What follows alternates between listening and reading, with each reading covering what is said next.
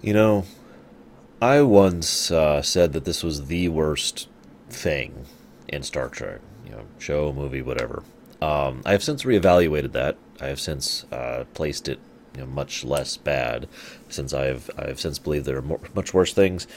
But most of my reevaluation has come from basically a differing perspective.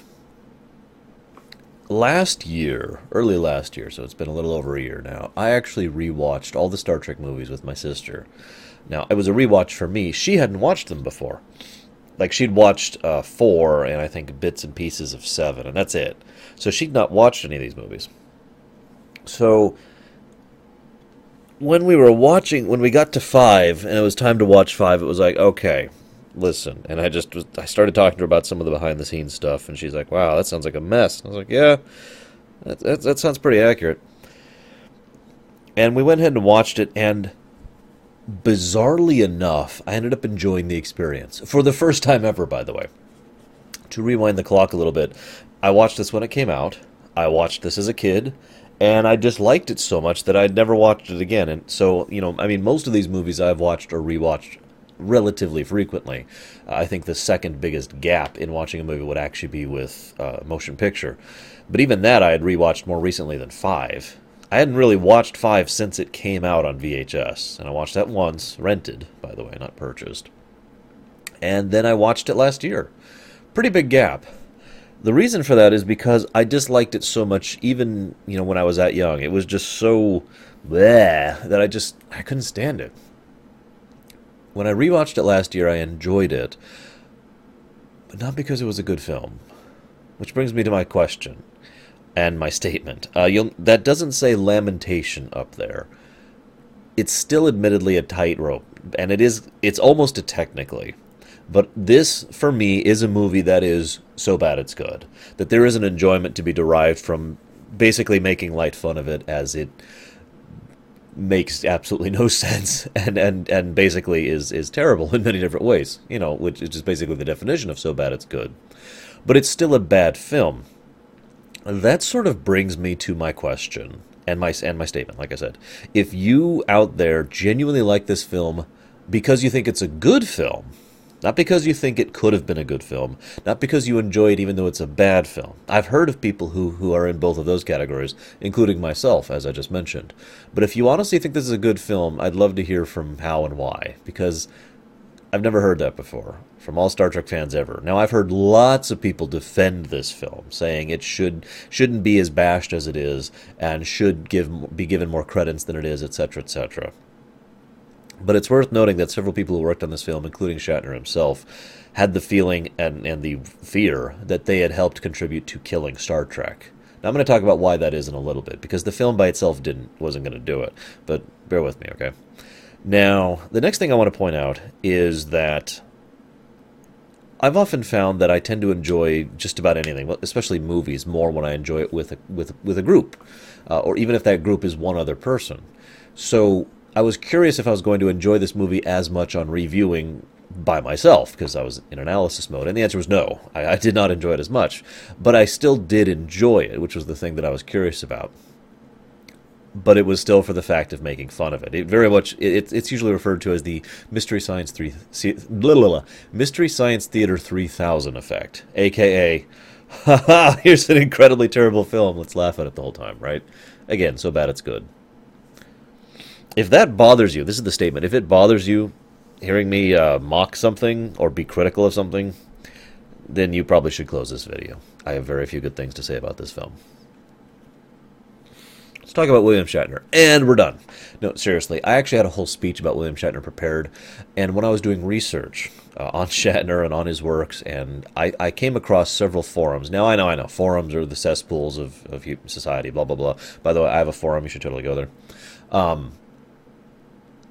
I saw some of the most rancid, vitriolic, thought-derived, and, and, and or excuse me, thought-deprived nonsense that I've seen in, in a long time on people who were either bashing William Shatner or, if you believe it, bashing James Doohan.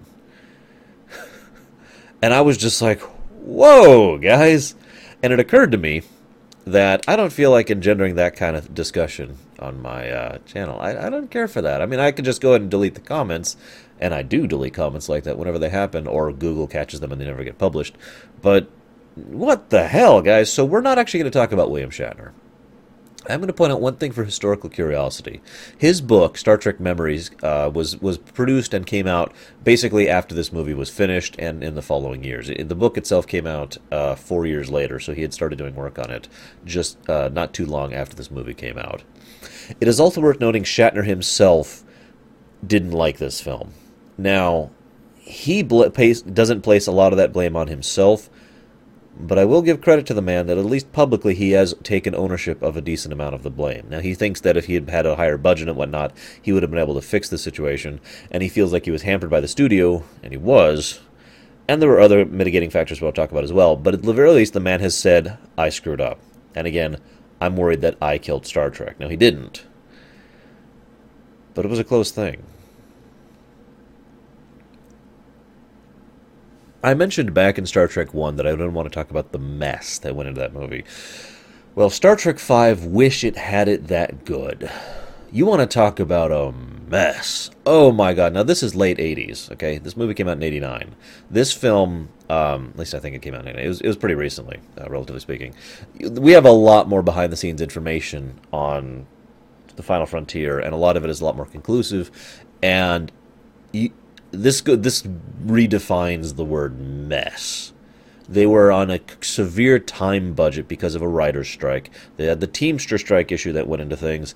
They had uh, Shatner basically having a lack of understanding of his character's position in Star Trek, which I'll talk about in a little bit. There was in there was actually executive meddling, which I'll talk about in a little bit. You know, let's let's actually just go down the list. Let's let's let's go there. Okay, so we have the writer's strike now.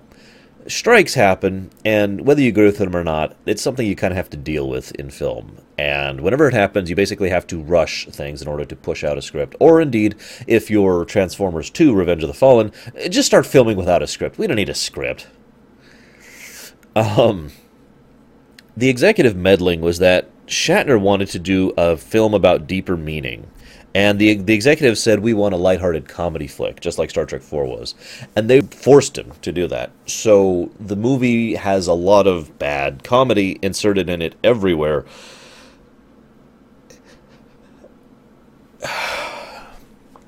There's no nice way to say this. It sucks that Shatner's vision was not able to be, be made. And this is the weird thing.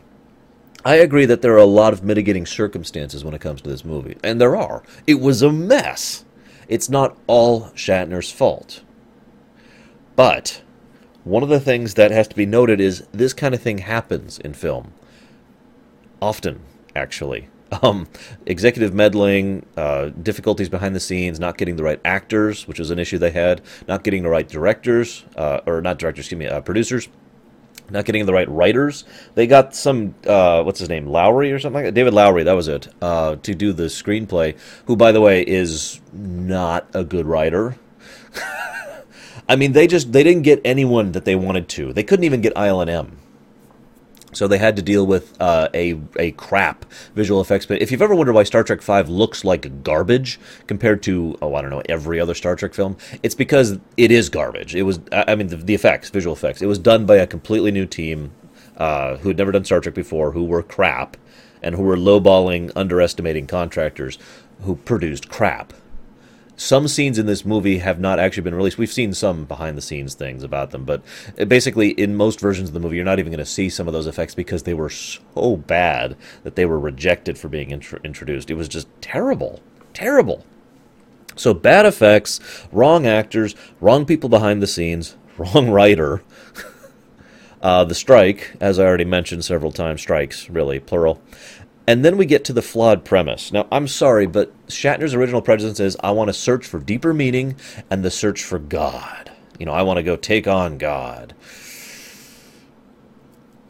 Some of you probably, I, I know most of you are probably not around in eighty-nine. I don't mean that as an insult, but because I know a lot of my audience is somewhat younger. But one of the things that has that a lot of Trek fans, especially from the original series and the and the, uh, the early T N G eras, always have held true is that they don't like religion getting involved in their sci-fi, right? It, it's kind of like Uh, it's it's it's kind of hard to explain, but basically the implication is that the two don't gel well unless you do it really well, and Star Trek has tried to mix the two, and it's almost universally failed. Gene Roddenberry himself went to Shatner and said, "Don't do this story. I've tried to do this story. It failed. People didn't like it." Now, a lot of you have been around for Indiana Jones four, and a lot of you probably had the same general opinion there. Even if you were not a fan of the franchise as a whole, you were aware of one of the biggest outcries was the fact that they were fi- mixing science fiction in with the fantasy, you know, down-to-earth fantasy adventure style of the Indiana Jones, which is actually leaning more towards religious if you're paying attention to the, the original franchise. So, again, the two just don't gel well. That's that's common knowledge. Now, you can make them work, and people have made them work, but the point is it's hard to do at a base point. You're starting out going uphill. It's a bad premise. It can be made to work, but it's still a bad premise. That brings me to my next problem. William Shatner does not did not have a full understanding of his position. Now, I said I wasn't going to talk about the man, but I, I am going to give my opinion because, goddammit, I'm not going to hide on my own freaking show, okay? If you want to bash me for my opinion, get off my channel. If you want to say that you think I'm wrong for my opinion because you disagree with that, feel free to comment. I will read it and, and maybe even respond. Sorry, reading that forum just really put me in a bad mood. Um, I actually have a decent amount of respect for William Shatner, and not just because he was Kirk, and not just because he was Danny Crane. I have respect for the man because it takes a particular type of man to admit he's wrong and to try to do something to fix it. Shatner was an egomaniac. There is no denying this. There is so, so, so much evidence showing this, and he himself has admitted it. When he did the the, the works for that book, I, I remember seeing an interview with the man, and he, he had this shocked look on his face, Shatner, because he had he was talking about the book, Star Trek Memories, and he was just, oh my God, I had no, I, he didn't realize, he was so egomaniacal, he is so self-centered that he didn't realize how much the other cast members despised him for what he did. James Doohan refused to be interviewed for that novel. He flat refused. Now, one of the interesting things is we all know that James Doohan and William Shatner had a bit of a feud going, but none of us know why, and we never will now. And that's a damn shame, not, not just because we won't know, but because James Doohan, from my understanding, was a really awesome guy, and it sucks that he's dead. And I mourn, just like I mourned with Nimoy, just like I mourned with DeForest Kelly, just like I've mourned with a few hundred or a thousand other individuals. But the point is, there was such vitriol towards Shatner, and he saw that, and it was like a slap in the face, and he started turning himself around in public, in his in his in his personal life, in his presentation, and the kind of roles he did. He stopped making it all about himself, tried to make it more about the people around him, tried to get along with people better. By all accounts, he actually started getting along with Leonard Nimoy in particular much, much better after this turnaround, and actually started trying to be more personable and less of a jackass. He started doing another thing, too, uh, which is usually referred to nowadays as Adam Westing. In other words, he openly mocked himself and the things that had become characters of caricatures of himself as a way to embrace it, and, and, and which which tends to, that that sort of open-hearted embracing of your own mockery tends to, I don't know, it's it's hard to explain, but it's one of those things that tends to make you more beloved than you otherwise would be. Is he still egomaniacal? Probably, yeah. The man still does uh, have a bit of a ego. But he has also done a lot of things that most people aren't even aware of, which I'm not going to list here. His, his credits are huge if you look out. Even if you chop out Star Trek and chop out uh, Boston Legal, he has actually done a lot of stuff, okay? But all of that was after Star Trek five. And I mention this because William Shatner is well reported as when he went to the premiere of Star Trek five, his reaction was, oh my God, this is a terrible movie. And he knew that, and he admitted it, and he was in shock at how bad it was. It is my opinion that Shatner was delusional up until this slap in the face, and it is a shame that we nearly lost Star Trek to get the man to wake up. So don't think I'm defending the man. I'm just trying to be, you know, more gray in my perspective on the circumstances. But he did get that shock after Star Trek five, which brings me to my point. William Shatner was so focused on how awesome Kirk was. Now, this is funny because Kirk is awesome. Kirk is awesome. I'm sorry. It's true. He was awesome in the original series. He was awesome in the movies. He was even awesome in the motion picture. And he was flawed and wrong in the motion picture. And he was still presented as awesome. I talked about this. He was awesome in two and three and four. Okay? We can acknowledge this. At least, I, I, I'm sorry. This is my opinion. I'm sure many people disagree with me on this. Feel free to disagree with me on this. Um, but it is my opinion that Kirk was awesome. But he was focused on his awesomeness so much. Think about it as a percentage thing, okay? This is one hundred percent. It, you can't have more than one hundred percent in this circumstance, right? This is not Donkey Kong Country, okay? one hundred percent. How much of this is Kirk is, of course, debatable. But let's just say for the sake of argument, it's thirty percent. Like, thirty percent of what makes Star Trek great is Kirk. I mean, that that's way too much. But just bear with me, okay? I'm just making up a number off the top of my head. This chunk over here is Kirk, and then we've got Spock and McCoy and all the other characters and blah, blah, blah. But it's one hundred percent, so the only way to increase Kirk's level of interest is to detract from everyone else, because you're stuck at one hundred percent. So the only way to make him seem more awesome, to more focus the story on Kirk, is to push everyone else down. This, in my opinion, is the single biggest flaw of Star Trek V, and the character assassination therein. I mentioned this later in my notes, so forgive me for jumping ahead, but let me just point this out here. I hated this movie when I was a kid, but, well, teenager. I call my, I call twenty-year-olds a kid. What do you want from me? But I, I still think this is a bad movie now, and it's not just because of the effects, which are bad, and it's not just because of the script, which is bad, and it's not just because of the fact that it completely contradicts Star Trek lore literally non-stop, which is aggravating. I, I'm not even going to mention the obvious things. I'll, mon- I'll probably mention them as I go through here. I mean, for God's sakes, the, this, the Enterprise, in like six hours, goes from anywhere, I mean, it, it, like Nimbus, wherever, to frickin' the center of the galaxy. Do you know how long of a trip that is?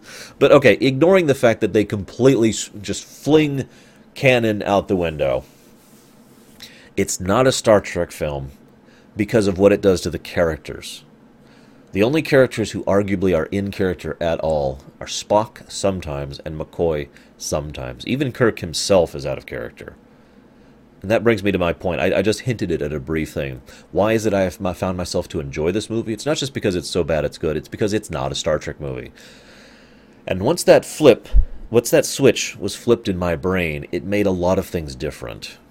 Let me explain what I mean by this. Just because a work is... has a label on it does not make it part of that work. And this is my ble- belief, my opinion. But I've always felt that just because you label something, oh, I don't know, Final Fantasy, does not make it a Final Fantasy. See, and if you want a literal example of this, see Final Fantasy Adventure or Final Fantasy Legends one through three for good examples of what I'm talking about.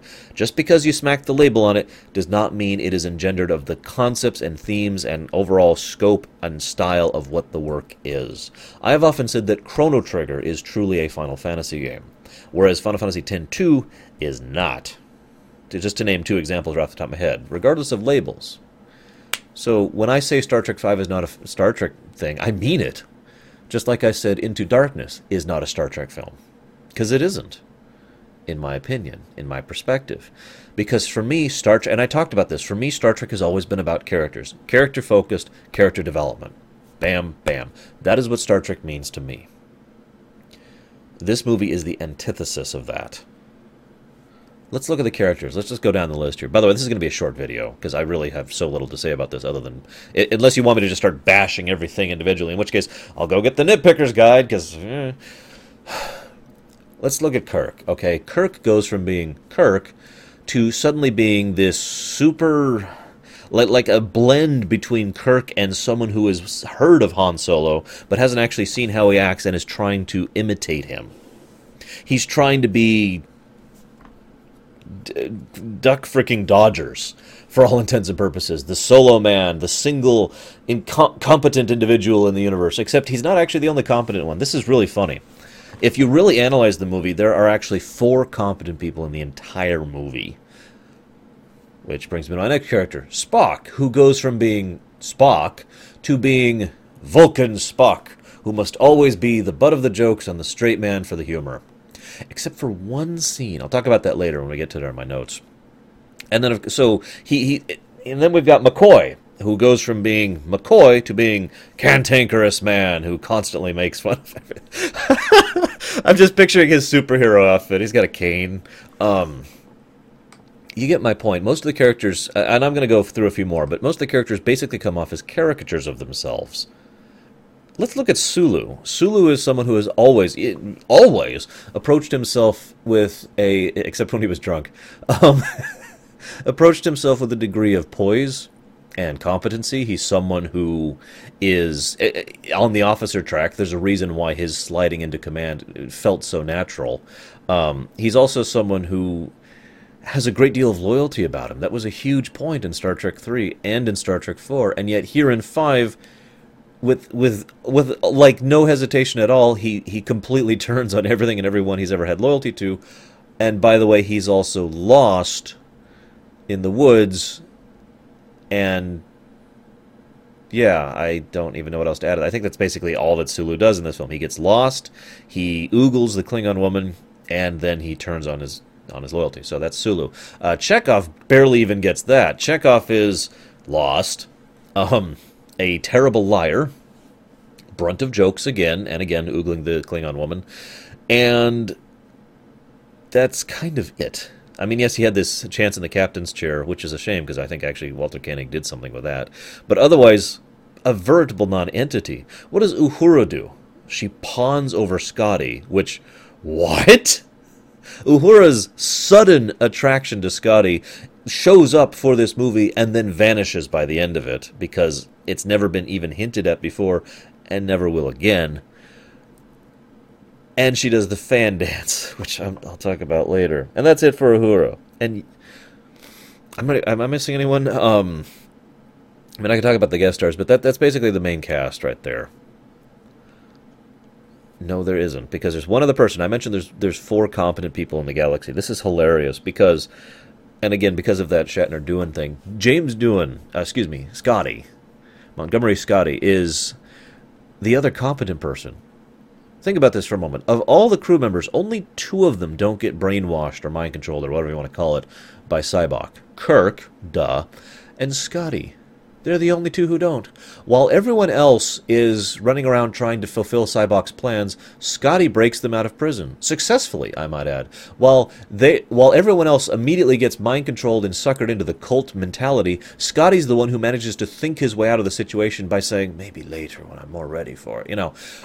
Of all the other people who are literally so glued to the screen that they miss the fact there's a Klingon Bird of Prey on their scanners, which shows up, the camera pans over to show us the scanner so we, the viewers, can see it, but everyone else is so incompetent that they completely miss that. While everyone else is being that stupid, Scotty is fixing the transporters by himself. It's weird because, like I said, there's four competent people in the world, and the fourth one is freaking Scotty. Not that I mind that, it's just... Huh? Huh? And then we've got the whole televangelist thing. Let, let's let's talk about that. Let's talk about the fact that Shatner was inspired by seeing a televangelist on T V to make Sybok. Now, okay. Let, let's rewind a bit, because this is actually relevant to the framework question, okay? So you can understand the framework of this work and how, under, if they had gotten a good scriptwriter, and if Shatner had been dialed back a bit, and maybe if the studio hadn't involved him, and those are the changes, the only changes I would really make. Uh, I think the Star Trek five could have actually been a good film. It's actually even possible. It might have been a good, enjoyable film. I don't think it could have been a great film. The premise and the framework are too flawed, which is my point that I'm about to make. The framework of this is that Sybok was desi- was designed to be someone who does not mind control you. Now, I keep calling it mind control because that's how it's presented in every way that makes sense, and yet the movie goes out of its way repeatedly to make it clear that it is not mind control. It leaves it just gray enough that you might think it's brainwashing. But Shatner himself was adamant that it was not mind control because the framework he wanted was Kirk stands alone and then is reunited with his family. The point was to do this with the story. A very basic framework, but one that could have worked if this was not in Star Trek, which, hey, it's not a Star Trek film, so maybe. But the point is, the origin point was supposed to be Kirk with his family, Bones and Spock. Okay, I'm with that. Then Bones and Spock and the rest of his crew turn on him. Now, I will credit Shatner this, his understanding of the fact that Kirk's strength has always dr- driven from his crew. He understood that. So him losing his crew makes l- takes away basically everything that makes Kirk awesome. Okay, wonderful dilemma, I'm with it, except for the fact that the crew turning on him is ludicrous and stupid unless mind control is involved. I'm sorry. It is. Then we get into even stupider territory because take leaping from that point, rather than having Kirk try to struggle and, and, and endure, the point was that Kirk would single-handedly win the day. Again, Duck Dodger style. And, um, yes, I am referencing a Daffy Duck cartoon. And then, uh... And then after the end of it, he would have he would have you know given the the Kirk speak speech and, and reunited them, and then ended the film reunited with his family. This is actually the purpose. You can see some of the bits and pieces of this framework in the film, the the bookends and the way that uh that they talked with each other. I thought we didn't have family. You know, there's there's little pieces of it in the in the beginning and the end of the film. Now, if you're not paying attention, Spock and McCoy do not turn on Kirk. That's because DeForest Kelly and Leonard Nimoy literally flat refused. They just plain said no. They were willing to take a penalty in uh, in, in their contract, if necessary, to not do this, because they said absolutely not. And I agree with them completely. In fact, especially Nimoy. Remember, Spock literally owes his life to Kirk. I mean, never mind the many other times. Kirk went out of his way to torpedo his career for Spock, just to just to on the chance of saving him, and successfully did so. This is also well after the fact that Kirk and Spock have a very powerful and established friendship, because that was true in the original series. Have you watched Amok Time? One of my favorite elements of Amok Time, forgive me for the divergence, is the fact that Kirk was willing to mar- risk a permanent mark on his career, simply to keep Spock's secret safe, because he he respected Spock so much that he refused to, to, to, to share. He refused to violate that trust and that secrecy. That's how powerful those two's friendship and relationship was. How could Spock ever turn on that? How could McCoy, his best friend from when they were both in young, turn on him like that? It's inconceivable. Now, to be blunt, I would I would actually extend this as well to Uhura, Chekhov, and Sulu. Remember, I mentioned this back in Star Trek three. Without hesitation, yes, we're with you, sir. Our careers are screwed. We don't care. We're going to do it anyways. Loyalty. It. This is why I say this isn't a Star Trek film. Because in addition to the flaws in the can- continuity and the flaws in the graphics and the flaws in everything else and the script as well, not it's not the characters. That's not Kirk. That's not Spock. That's not McCoy, blah, blah, blah. Now, there are scenes which are good, and I'll discuss those as we go. I'm still at my second note here. I'm just ranting at this point. I apologize. But there are scenes which I do feel are good in this film, or I do feel they're actually acting in character, but scenes do not salvage a film. So, Sybok. Like I said, televangelist. The framework was such that it was supposed to be not brainwashing, not mind control, but, you know, the idea was that you would have one horrible pain. Everyone, everyone in the universe has one horrible pain. And once that pain is lifted, I will follow you till the ends of the earth, master, is effectively what was being said. Uh, and that's um, not how human beings work. I hate to break it to you. Now, I'm sure there are some humans, in fact, there's, or whatever, you know, there's some people who, yeah, that would totally happen. Like the guy he meets right at the beginning, whose name I don't even remember. The Laughing Vulcan's dog. um, but, I hope somebody gets that joke. But the, uh, the idea of everyone, that affecting literally everyone, up to and including McCoy, who only turns his back because of, of, the, of the fact that DeForest again refused to. No, but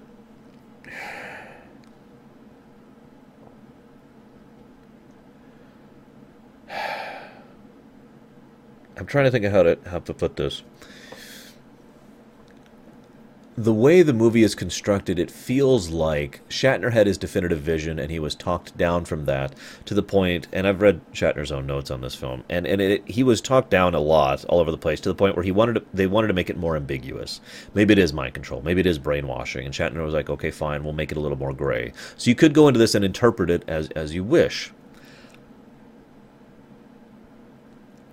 However, it's ironic because if we remove this from Star Trek, as indeed I have done in my mind, since this is no longer a Star Trek film and since those are no longer the characters from the rest of the franchise, then in that perspective, all bets are off. We don't know these people well enough to know if they would actually willingly turn, or if they would be brainwashed, or if they would be mind-controlled. We have no perspective on that. Now... Roddenberry himself has deemed this apocryphal, and to my knowledge, there's only one other, re- arguably two, other references in all of Star Trek ever to Star Trek V. One is in, uh, one is talking about uh, horse riders on Nimbus three, and the other, that was in T N G, and the other is also in T N G talking about the Laughing Vulcan and his dog, which the writer himself uh, insists was not a reference to Star Trek V. So... whether or not you consider Star Trek V a Star Trek thing or not is, of course, up to you. And I'm just giving my opinion and perspective on the matter. But I'm going to mention one other thing. I want you to picture this story arc. I've gotten back to my ship, and oh my god, my friend's dead, but I'm willing to do anything with... And, and we, we, we are willing to do anything to get him back. And we accomplish this, and we succeed, but we find out that as we're returning, Earth is in devastation, so we need to redeem it. It's okay, though, because once we redeem it, we are restored to our ship, and all is right with the world. And then we, you know, spend years or months on the ship, and going through our arc, and finally we're finally ready for retirement, finally ready to be settled down and put to pasture, and we have to undertake one final mission to save not just the Federation, but indeed the galaxy. Maybe it's just me, but that feels like one cohesive arc, okay? Let me rewind a bit. So then we give him back our ship, and we go, and all of a sudden the ship is a piece of crap out of absolutely nowhere, but it's okay because we're going to go uh, rescue some hostages because of Spock's brother, and then we're going to go to the center of the galaxy and find an evil energy being who claims to be a deity, and then we're going to go and do all the other stuff. Nothing in Star Trek V fits the rest of the movies, structurally, literally, or thematically. Let me mention one of those constructive things. Um, I know, I know, I'm a ship geek, but think about this. I mentioned the Yorktown thing, right? Star Trek V adamantly insists that the the, the new the N C C one seven zero one A, the new Enterprise, is a brand new ship, which they somehow threw together in like three months or whatever. Okay, sure, fine. Yeah, that's totally what happened. Um... Now, you could argue that a ship that's thrown together in three months would be as broken as this ship, but um, what's more likely, do you think? That they threw this ship together in three months, and it's a piece of crap that barely functions, and then they mothball it however much later, or that it was the Yorktown, refurbished, re- you know, and, and then shut down along with the other Constitutions that were shut down? I mean, which, which makes more sense to you? I'm, I'm open to debate here. I, I'm sorry, I'm, I'm trying really hard not to enter full rant mode. I really am. I know some of you guys like me ranting, but I, I feel bad for bashing this film as much as I enjoyed it. But I only enjoyed it because I was making fun of it the whole damn way. Like, okay, let's talk about David Warner. I'm going to start going down my notes here, okay? David Warner is one of my favorite actors ever. He plays, uh, God, I didn't even know his name, the, the Federation representative. And is thoroughly wasted on the role. He has uh, three scenes where he actually does something. And in all of those scenes, he does a decent performance, ironically enough. But I just feel so bad for the poor man. He portrays someone who is a embittered, aged cynic in the Federation. Now, one thing... I'm sorry, I'm going to diverge back to the not a Star Trek thing really quick. Because we let's look at the facts of Nimbus three, okay?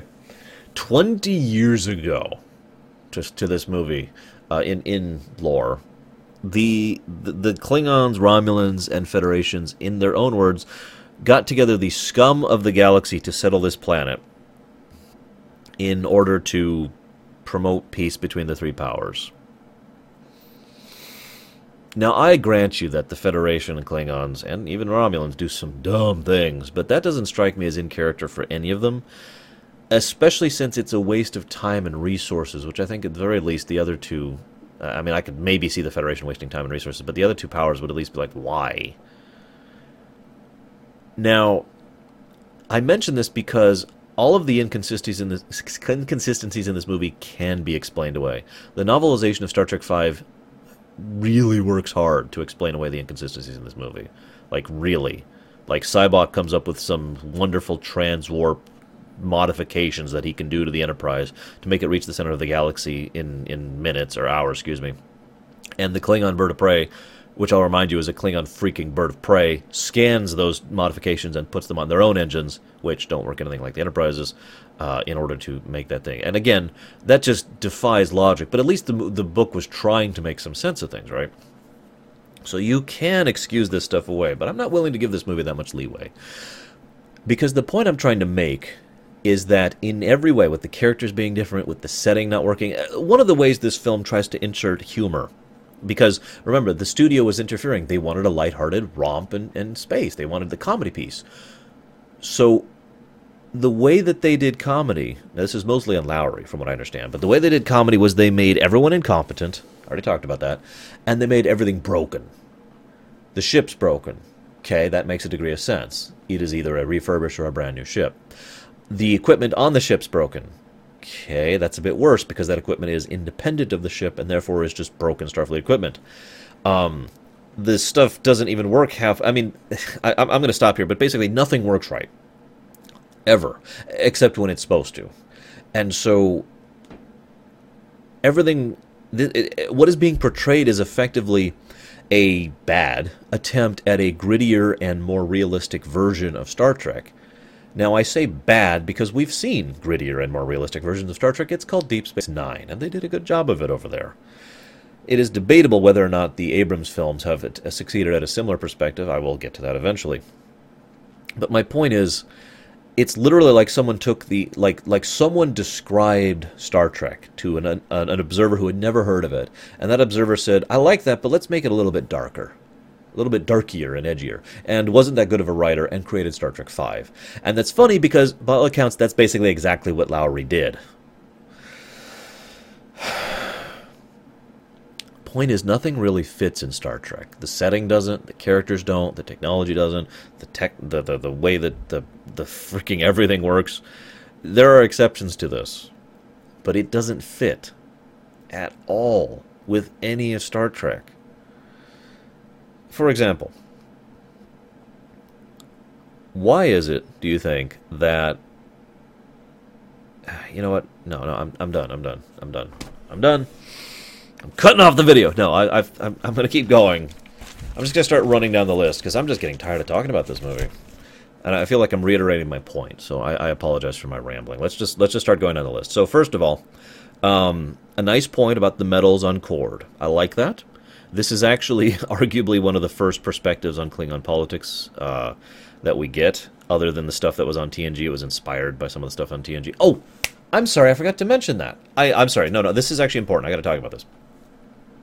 I mentioned that there were a lot of things going against this film. There's one point I haven't mentioned yet, and that's that T N G was bombing. T N G at this point was working on and going through its second season when this film came out. If you've watched T N G, you know that the first two seasons are not generally considered all that great.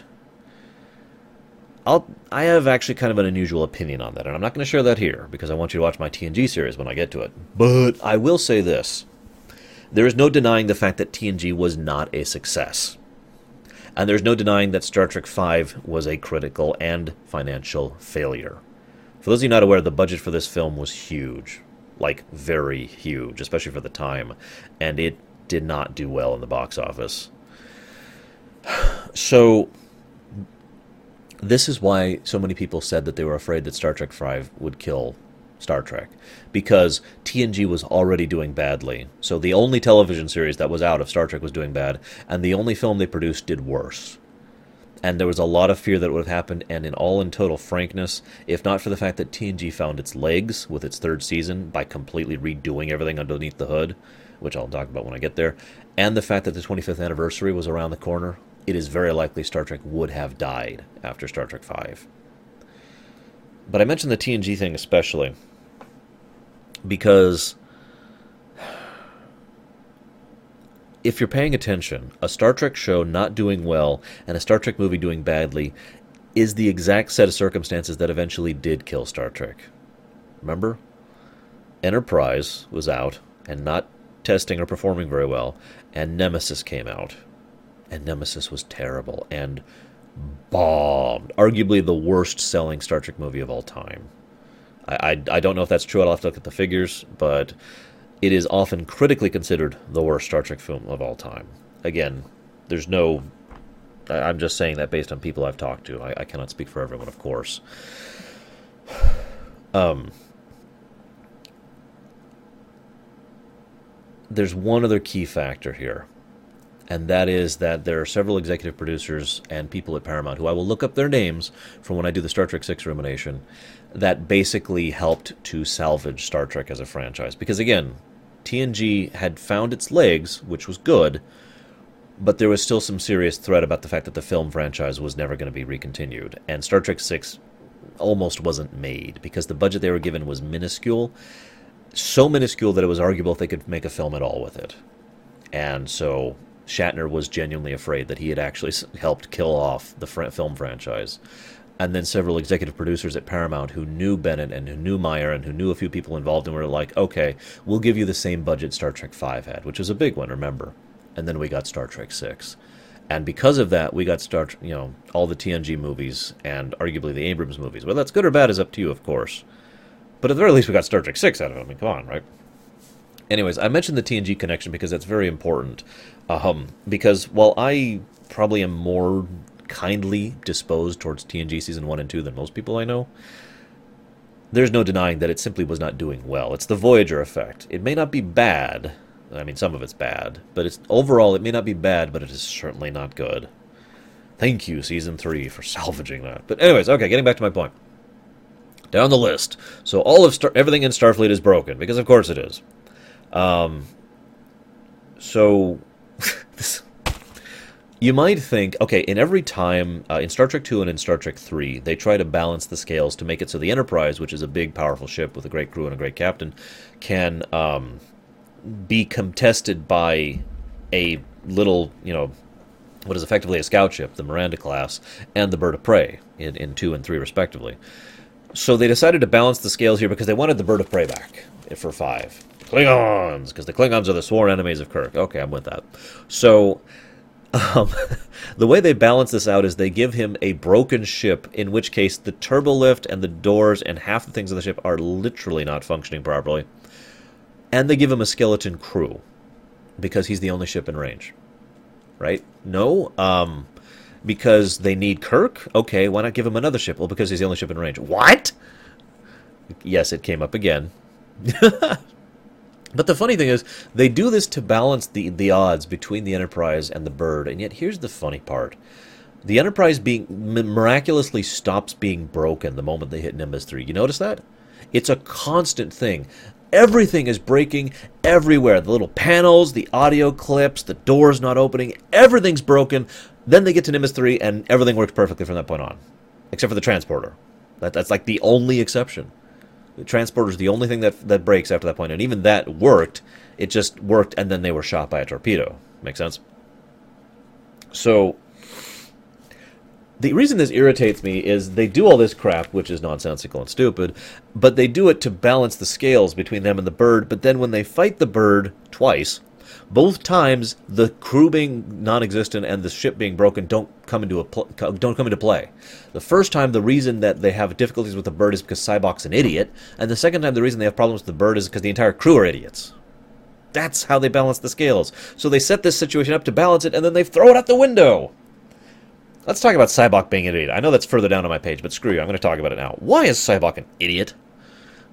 Now, I actually have a decent amount of respect for the actor. He does a good job, in all honesty, of his role of Sybok. There's a great scene where he's uh, talking to Kirk, and Kirk, he's like, you know, I've seen it in my visions. And Kirk says, you are mad. And you could see on his face his doubt for just a second as he's like, am I? We will find out. In other words, while he certainly has, it's a wonderful subtlety that I owe entirely to the actor and no one else, because it, it portrays the idea that he isn't sure. He isn't one hundred percent sure of himself, but he has to know. And I like that, so that's good. So anyways, but that being said, Sybok is a moron. They're on a shuttlecraft. There's the Enterprise. There's a Bird of Prey in the area. Okay. We need to get the shuttlecraft to the Enterprise. Sybok says, no, we will not turn around and get safe. Why? Is he on a timetable? No, he's not. Is he um, ignorant of the situation? No. The Klingon general and Spock and Kirk all inform him that this is a very dangerous situation. If we get up there, it's very likely the bird will try to fire on us or the ship. Okay. So is it because he's an idiot? Yes! Ding, ding, ding, ding, ding! Why in God's name does Sybok insist on going forward when there is literally no reason to do so and he has every reason not to? Well, the reason's obvious. It's so they can have a tense scene in which they artificially try to make the single Bird of Prey firing on the Enterprise actually dangerous as opposed to being a joke, which it actually is. And then, of course, the Klingon says, he's good. Because he's referring to Kirk, because Kirk's amazing. Don't you know that?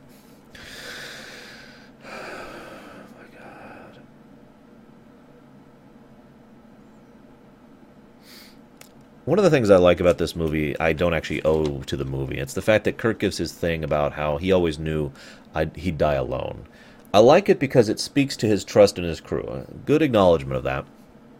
But it also speaks to something that came up in the book of Generations. I know that's a weird thing, but it's true. If you've ever read the novel, uh, there are several movies that I'm going to recommend the novelizations of. Not this one, by the way, and not six, but definitely Generations uh, and First Contact and Insurrection and Nemesis. They're all better books than the movies, in my opinion, uh, with the exception of First Contact. The point is, though, it came up in the book of Generations a lot. I always knew I'd die alone. And it's um, and a major part of his character, because when he goes down to the engineering, there's a part of him that's, you know, okay, I've got this, and he's walking away, the danger's done, and then he's spiraling out into space, and he realizes as he's doing that that he is alone. And so for the first time, he feels like he will actually die, you know, spoiler alert. But it's in the first ten minutes of the film. What do you want from me? Anyways, I just thought that was a nice touch. Uh, second nice touch, McCoy talks about li- how life is too precious to risk on things. It's perfectly understandable why McCoy would have that perspective, not just as a doctor, but given what happened to his father, which is admittedly one of the good scenes in this film, which I'll talk about in a minute. Um, so let's talk about Claw, K L A A, who is the total opposite of Kruge. Remember I talked about how Kruge, despite being kind of almost cartoonishly evil, nevertheless had cunning and, and a decent head on his shoulders, and was using his brain and was doing things that made sense in the term, in the thematic sense of loyalty and in the overall perspective of the setting. You know, all that made sense. Claw, Claw is a captain of a Bird of Prey who is bored. He is literally going out fighting targets to gain honor, not to for, for himself, by the way. Specifically his glory and his honor, which again is the opposite of what Kruge was doing. So he goes out to fight whatever he sees, and he hears about the Enterprise and Kirk. So he's like, I'm going to go fight the Enterprise and Kirk. Probably die in the prospect, but hey, I'm going to fight them, and I will gain great honor. If I take down Kirk, I will gain great honor. Honor, honor, honor, honor. Um, do you think the Klingon Council would... Let's let's assume on the off chance he actually defeats the Enterprise. Ha. So let's... Do you think the Klingon Council would then reward him for committing a violent act of war against their sworn enemy, who may or may not still have access to the Genesis device, who probably outguns them, uh, especially at this point in time, and who is, in general, uh, more than willing to defend themselves and has shown that in the past? Do you think the Klingon Council, who, again, I remind you at this point in time, is actively trying to make peace with them, would reward them? Now, of course, I'm talking as if this was a Star Trek film, so my mistake. Claw's an idiot because he's a Klingon, and, and all Klingons are idiots. I mean, uh, just ask Worf, right? Then there's the Uhura fan dance. Okay, Nichelle Nichols is a beautiful woman. Let's just go ahead and be honest about this. And I don't have any personal attraction to her, but it's understandable why people would find her attractive with it, because she is a beautiful woman. She has a great singing voice. She also sung that scene by herself. You wouldn't know it because they dubbed over it, and she was pissed off about that, and rightfully so, because she has a good singing voice. But here's the reason I bring this up. That was suggested sarcastically, and it was they decided, yeah, go ahead and put it in the film. do I even need to explain why Uhura getting buck naked and doing a fan dance in front of the moon to lure the obviously uh, desperate... I mean, that, that's so cartoony. I know, I know, it's not Star Trek, it's Star Trek, but that literally is something out of a Bugs Bunny cartoon. Can you imagine these these kind of people, dregs of the galaxy who have guns, I remind you, swarming a woman because she's naked in the desert? I'm sorry, there's only two perspectives on that. One is horrible, and I will not talk about it. The other is, it's a freaking trap, you idiots! Really? Really? I... And then Sybok the retard. There's my note about that. I, I told you I don't have many notes on this one. You ever notice that there's a lack of chemistry between Kirk, McCoy, and Spock in this film? I mention that because there's usually some really great chemistry between that trio, but it's lacking in this one. Spock is stiff, McCoy is cantankerous, Kirk is faking it. Now this is interesting, especially since he's directing it, but he is literally forcing himself to act differently than Kirk normally would. The scene where he's trying to yell at Spock in the in the uh, in the brig is probably one of the best examples of that in my opinion, because it is so obviously forced and fake that you could tell even Shatner's own performance just it wasn't there. Given that Shatner's the director, at least some of that blame has to be on his shoulders. But also, I think, honestly, the script gets the rest of the blame. Just my opinion on the matter. And then, Scott, then Scotty. Okay, so I talked about how Scotty's a competent party member, but, uh, or excuse me, member of the crew. I didn't mention one thing.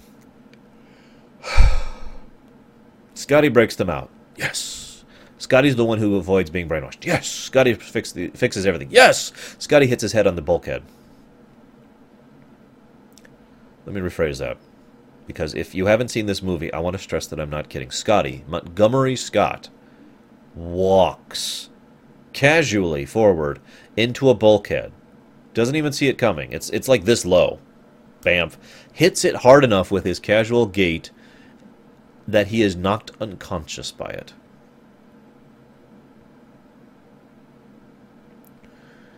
Oh my god, we really are in a Bugs Bunny cartoon. Oh. So then there's McCoy's scene. Now, in my opinion, this is one of the actually good scenes in the film, where McCoy talks about what happened with his father, and McCoy's father, who is who is in so much pain and desperately begging him to die. And McCoy's thought, you know, I, I'm a doctor, but I am his son. And McCoy euthanizes his father to save him as a mercy. And then they discover a cure not long after, and they might have saved him. And damn it, and again, this ties into that life is precious thing, and actually kind of fits with McCoy as an overall. It's a shame it's not McCoy, though, because this isn't a Star Trek, but whatever. Great scene. It's a shame that it happens just a few minutes after bonk.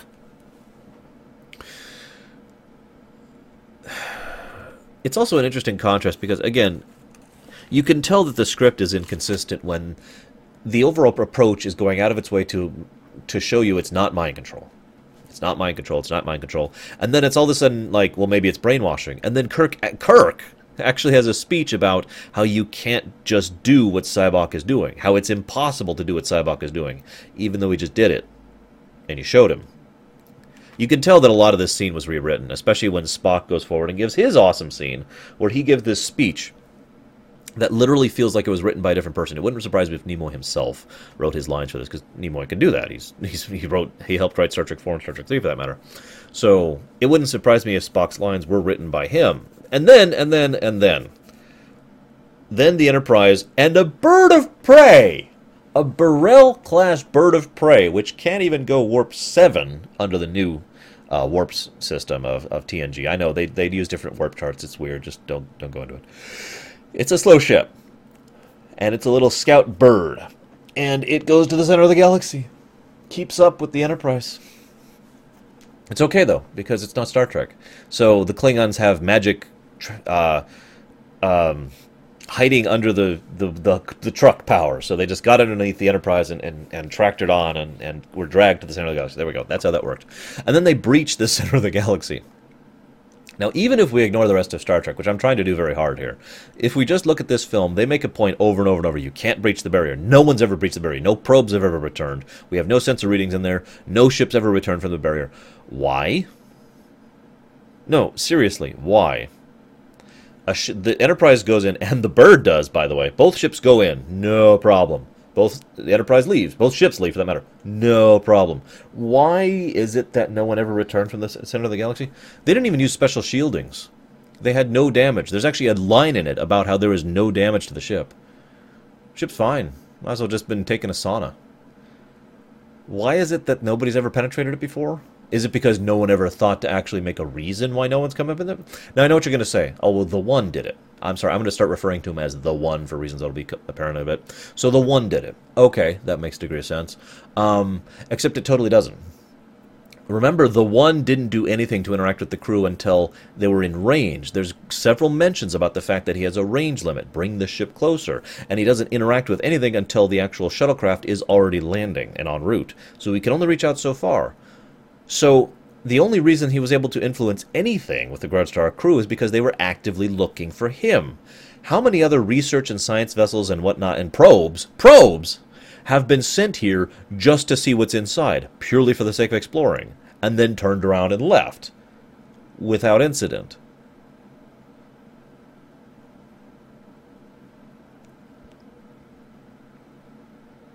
I was about to play a game with myself to try and come up with some reason within the confines of this weird movie verse of of why that is, but I, I got nothing.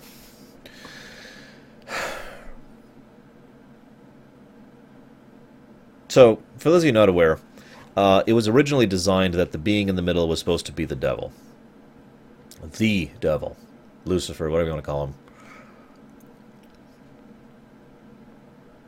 I'll just let that fact sit there for a bit. Um, so, then they replaced voice acting of him with Yosemite Sam. I'm not kidding. Rewatch it sometime. Okay, see, what happened is they had... Like I said, they had, there was there was a mess making this film, and the effects were some of the things that were a mess. And the whole rock blob and the rock men thing didn't work, and I've seen them, and it, it yeah, it looks terrible. It looks worse than some of the stuff in the original series. It's bad. Um, and so they decided to eject that and do this floating hologram thing of the head. Okay, that's fine. Um, obviously, they couldn't do that per se because the recording had already been done. For those of you who don't know, filming is done, like, here, and then there's a lot of editing done and post, and then there's a huge chunk of edit- more editing and post after that to add effects on it. So they're in this final phase of the movie, and they're like, crap, we can't use this, but we need footage to fill out these scenes. So they couldn't bring the guy back in. I mean, they could have, but, you know, there were issues with that. So they decided to go and use the footage of him they already had. Okay, that's inventive. And Yosemite Sam. I am dead serious. Listen to it sometime. That that whole thing he does? Yeah. Um, whatever. I I, don't, I only have two notes left in my note. I'm not even sure I want to talk about them, but one of the things is Sybok says, you know, this is my arrogance and my vanity. It's the closest thing to a degree of characterization we really get for Sybok. The idea that this was a man who was brilliant. We, we, we haven't mentioned that he is as smart as, if not smarter than Spock. And he was so brilliant that, unlike Spock, he let it go to his head. He let himself get prideful and arrogant. He believed in what he believed in, if you follow. He he was adamant that he was right.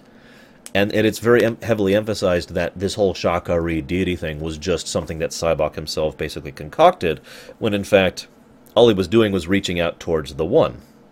Which brings me to my final note, the One. I've recommended several Star Trek books in the past, including the novelizations of uh, the T N G movies. But one of those books I recommended was a trilogy, the Q Continuum trilogy. It's good stuff. Um, not the most interesting stuff, not the best stuff. It's just in- in- in- interesting, the way it ties a lot of things in Star Trek together, as a lot of novelizations do. But the in- one of the individuals that was a uh, was fighting in the Q War was a creature called the One, who uh, is, is reportedly someone who invented monotheism. You know, shrug, right? The One is the individual who was trapped in the center of the galaxy with limited range and inability to do certain things other than to talk and to affect things immediately around him. Very, very hampered by the Q as they as they defeated him. Uh, it took several Q, actually, to bring down the One because he was that powerful in his original form. I mention this because I liked that book and the layers it added to it, even though it still doesn't actually make sense because of everything I've already talked about. But I still recommend you read that book. And I guess that's all I have. Star Trek five, The Final Frontier. at least I get to watch one of my favorite movies of all time next. For those of you who don't know, Star Trek six is my favorite Star Trek movie.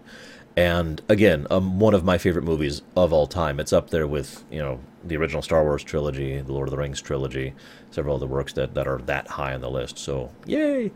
Um, hopefully I'll get that done today. I've gotten a lot done today. I've enjoyed sharing this with you. I do beg your indulgence for the fact that this video was probably not that great. Not much I can do about it. I do apologize. Have a good one, guys.